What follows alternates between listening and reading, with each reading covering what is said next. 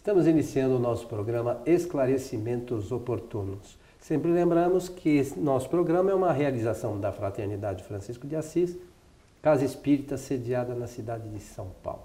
Como sempre conosco, senhor Milton Filipelli. O senhor está bem, senhor Milton? Tudo bem, Coelho, tudo bem. Estamos prontos aqui para mais um programa Esclarecimentos Oportunos. Pela oportunidade, saudar aos nossos amigos ouvintes e também espectadores desejando-lhes que os bons espíritos nos ajudem sempre. Meu medo, você nunca esquece de fazer as suas. É a nossa. É o que nós queremos pleitear. Com os espíritos, né? Pra... Formando essa falange, como eles dizem, né? poderosa para nos ajudar e ajudar as pessoas que precisam dessa ajuda. Muito bem, seu Milton. Hoje vamos mais uma vez atender a uma pergunta que nos foi enviada por um companheiro pela internet. Então, diz o seguinte: ouço uh, falar muito da de reforma íntima. O que vem a ser isso, Milton? Bem, a, a, cartinha mostra que a pessoa não tem contato com muitos livros né, que tratam desse assunto. Porque ela disse que ouve falar, se ela dissesse, ou ele, não sei, se eu, eu leio muito e ouço muito, acho que ela só ouve falar, certo? Muitas palestras que são feitas nos centros espíritas falam de reforma íntima. É, ela pergunta o que vem a ser isso. Bem, essa é uma, uma forma que muitos escritores e oradores têm para se referir a uma atividade consequência que o Espiritismo eh, apresenta desde quando ele nasceu. Desde quando nasceu. Eh, principalmente no livro chamado Evangelho segundo o Espiritismo, Kardec faz questão absoluta de afirmar e reafirmar que o verdadeiro espírita se reconhece pela sua transformação moral. É, são palavras textuais do nosso querido codificador. Mas alguns companheiros no meio espírita, é, com essa ideia de ajudar as pessoas nessa transformação moral, acharam por bem escrever manuais de procedimento. E quando a gente escreve manual, manual de procedimento, isto é, é escreve roteiro para que ou os outros sigam, a gente comete às vezes alguns deslizes que são extremamente perigosos. Extremamente perigosos. E um deles é exatamente esse daqui. Porque dá a, dá a entender que o homem, que o homem, ele chega a um determinado momento de envelhecimento moral que é preciso fazer uma reforma, como se faz uma reforma em um edifício, em uma casa. Chamar o pedreiro, né? Mas não é assim. O Espiritismo mostra que existe uma lei chamada lei de evolução individual. Lei de evolução individual o espírito ele vai sempre melhorando, ele vai sempre acrescentando novos conhecimentos no seu reservatório de conhecimentos durante toda a trajetória evolutiva. No começo, é, Kardec, você vai se lembrar onde, mas eu nunca me lembro exatamente, mas Kardec fala que o espiritismo é uma ciência e uma filosofia que leva a conse consequências Mas morais. Várias vezes. É isso, é, é, é, é, isto é realmente o que é o Espiritismo. Claro, porque a, o objetivo, o mote do Espiritismo é exatamente a melhora das condições morais do, do espírito. espírito. É, então o espírito ele não envelhece, ele não precisa se reformar, ele precisa melhorar a qualidade dos seus pensamentos, dos seus conhecimentos intelectuais e também conhecimentos morais.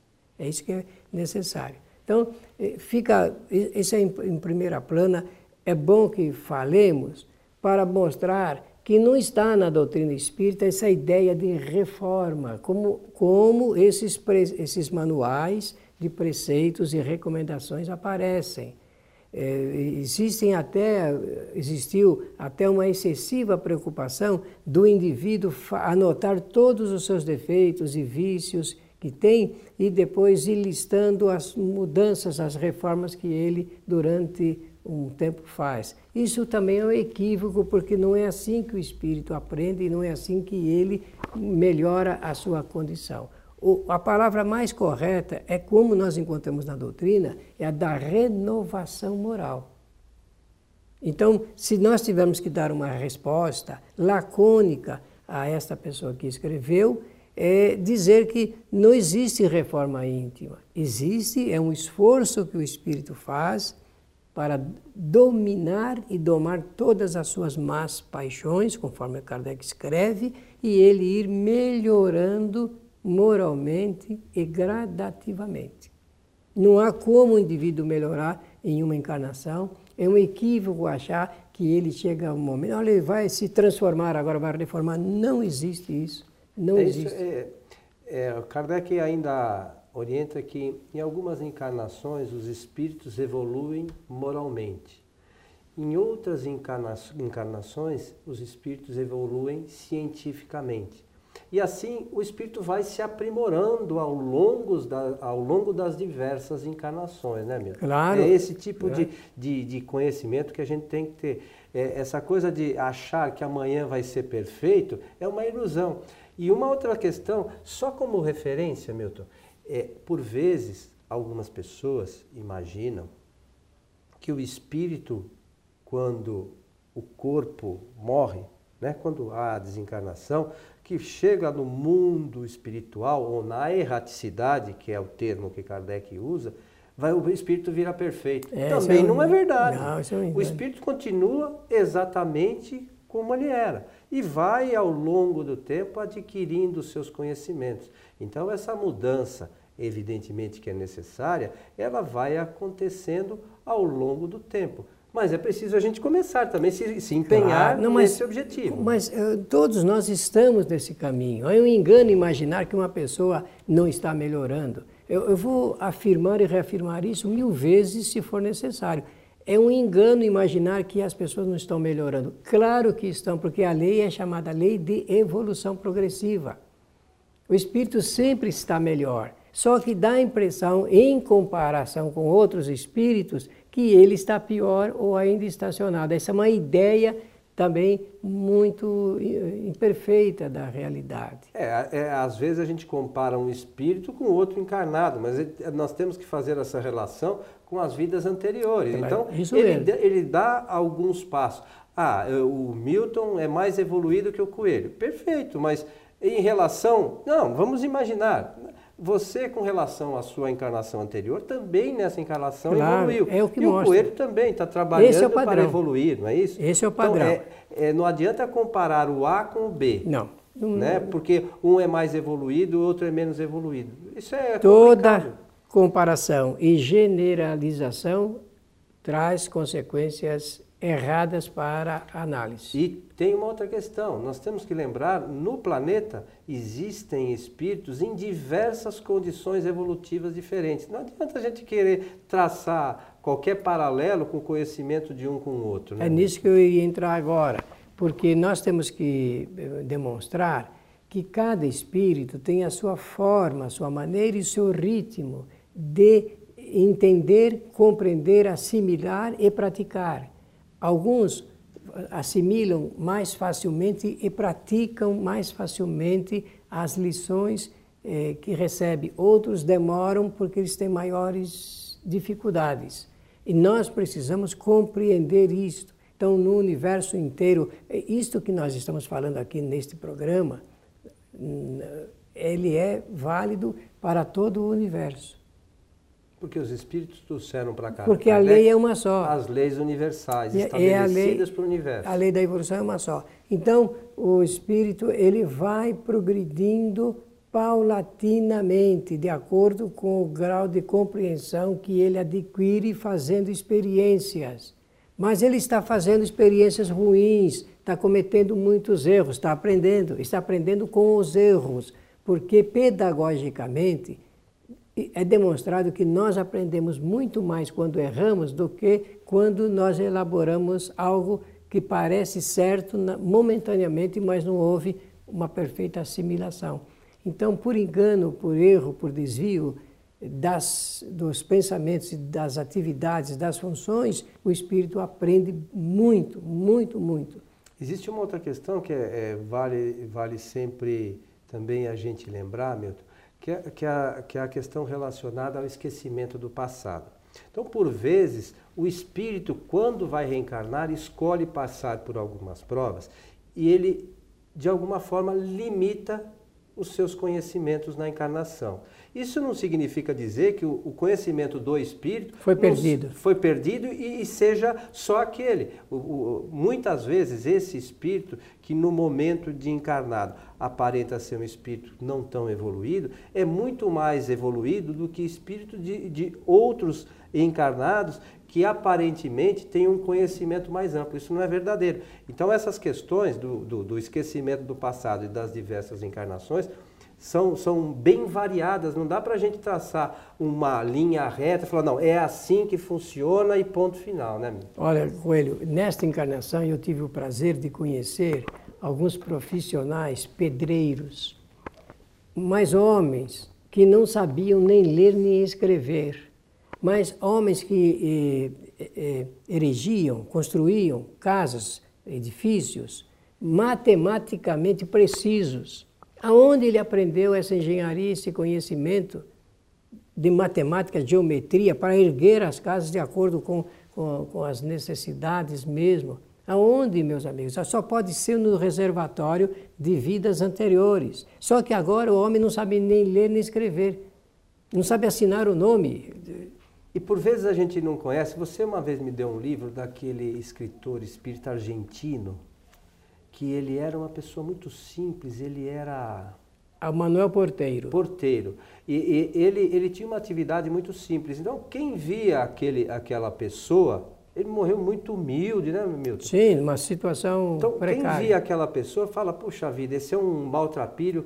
Mas quem lê os livros e o que aquele homem escreveu... Catedrático em Sociologia. É uma pessoa brilhante, né? E às vezes a gente faz uma análise também é uma outra questão.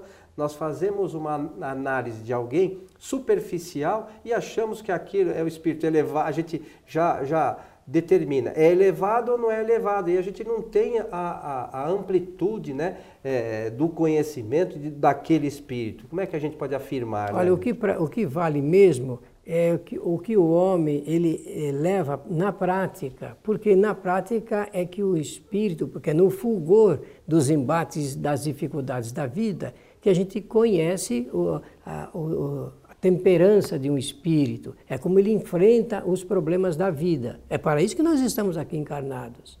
Então, eh, esse assunto ligado com a reforma íntima, se conduzido para esse assunto que nós propomos, que é da renovação moral, a gente vai notar que o indivíduo ele demonstra essa sua renovação moral nos momentos de maior dificuldade na vida, porque na facilidade não há o que demonstrar muito. Tá tudo é bonito, mas nas né? dificuldades é que a oportunidade se apresenta, não é? Há um pequeno conto do Chico, eu não vou contar o conto inteiro, mas vale pela pela demonstração de um grande orador que fazia palestras em uma casa espírita durante vários anos e a essas palestras assistia no fundo da sala uma senhorinha simplesinha que comparecia toda a reunião.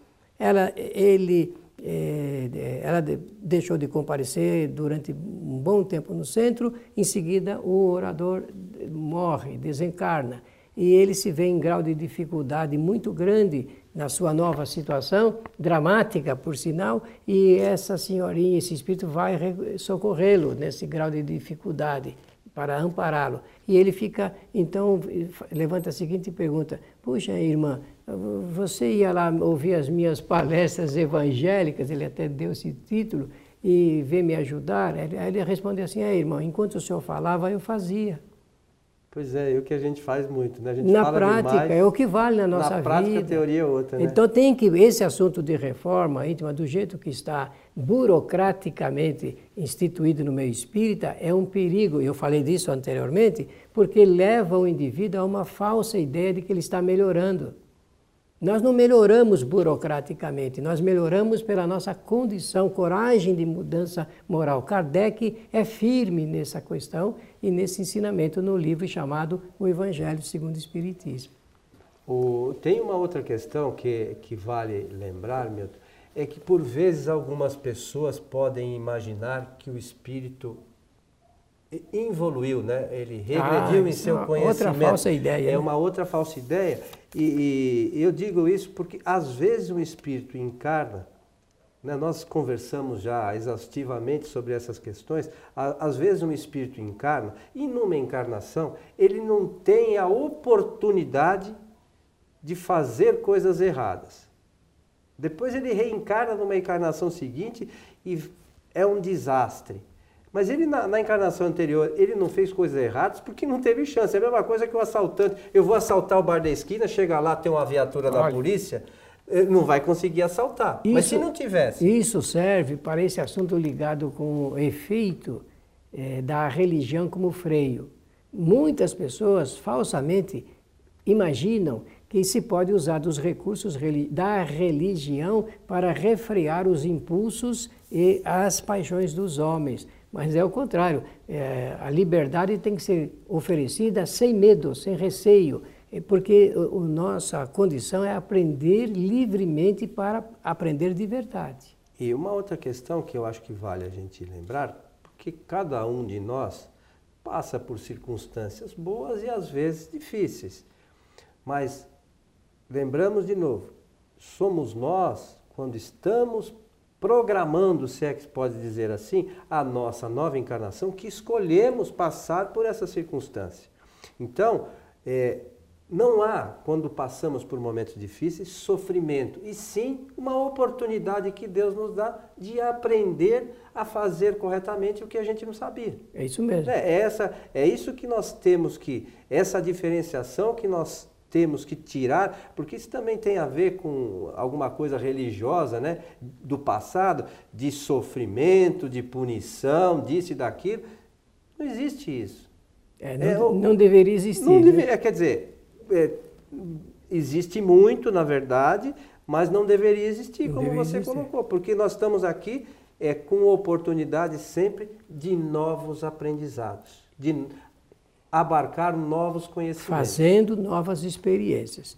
É, Coelho, querido amigo, estou aqui com o livro do professor José Herculano Pires, Sim. chamado Curso Dinâmico de Espiritismo. Está, estou mostrando aqui para os nossos espectadores. Essa né? capa é antiga, ele já está com é, uma tá capa com, nova. É, né? eu mas... tenho, meus livros são mais antigos mesmo. É, mas é por causa pois da, bem. Da, do, você estuda há muito tempo. É, né, isso mesmo. Tá esse aqui quando o professor eh, editou, já imediatamente veio para as minhas mãos. Que bom. Olha, ele escreve o seguinte sobre essa matéria que trouxemos aqui para o programa, de, de acordo com a solicitação do nosso ouvinte e também do nosso espectador.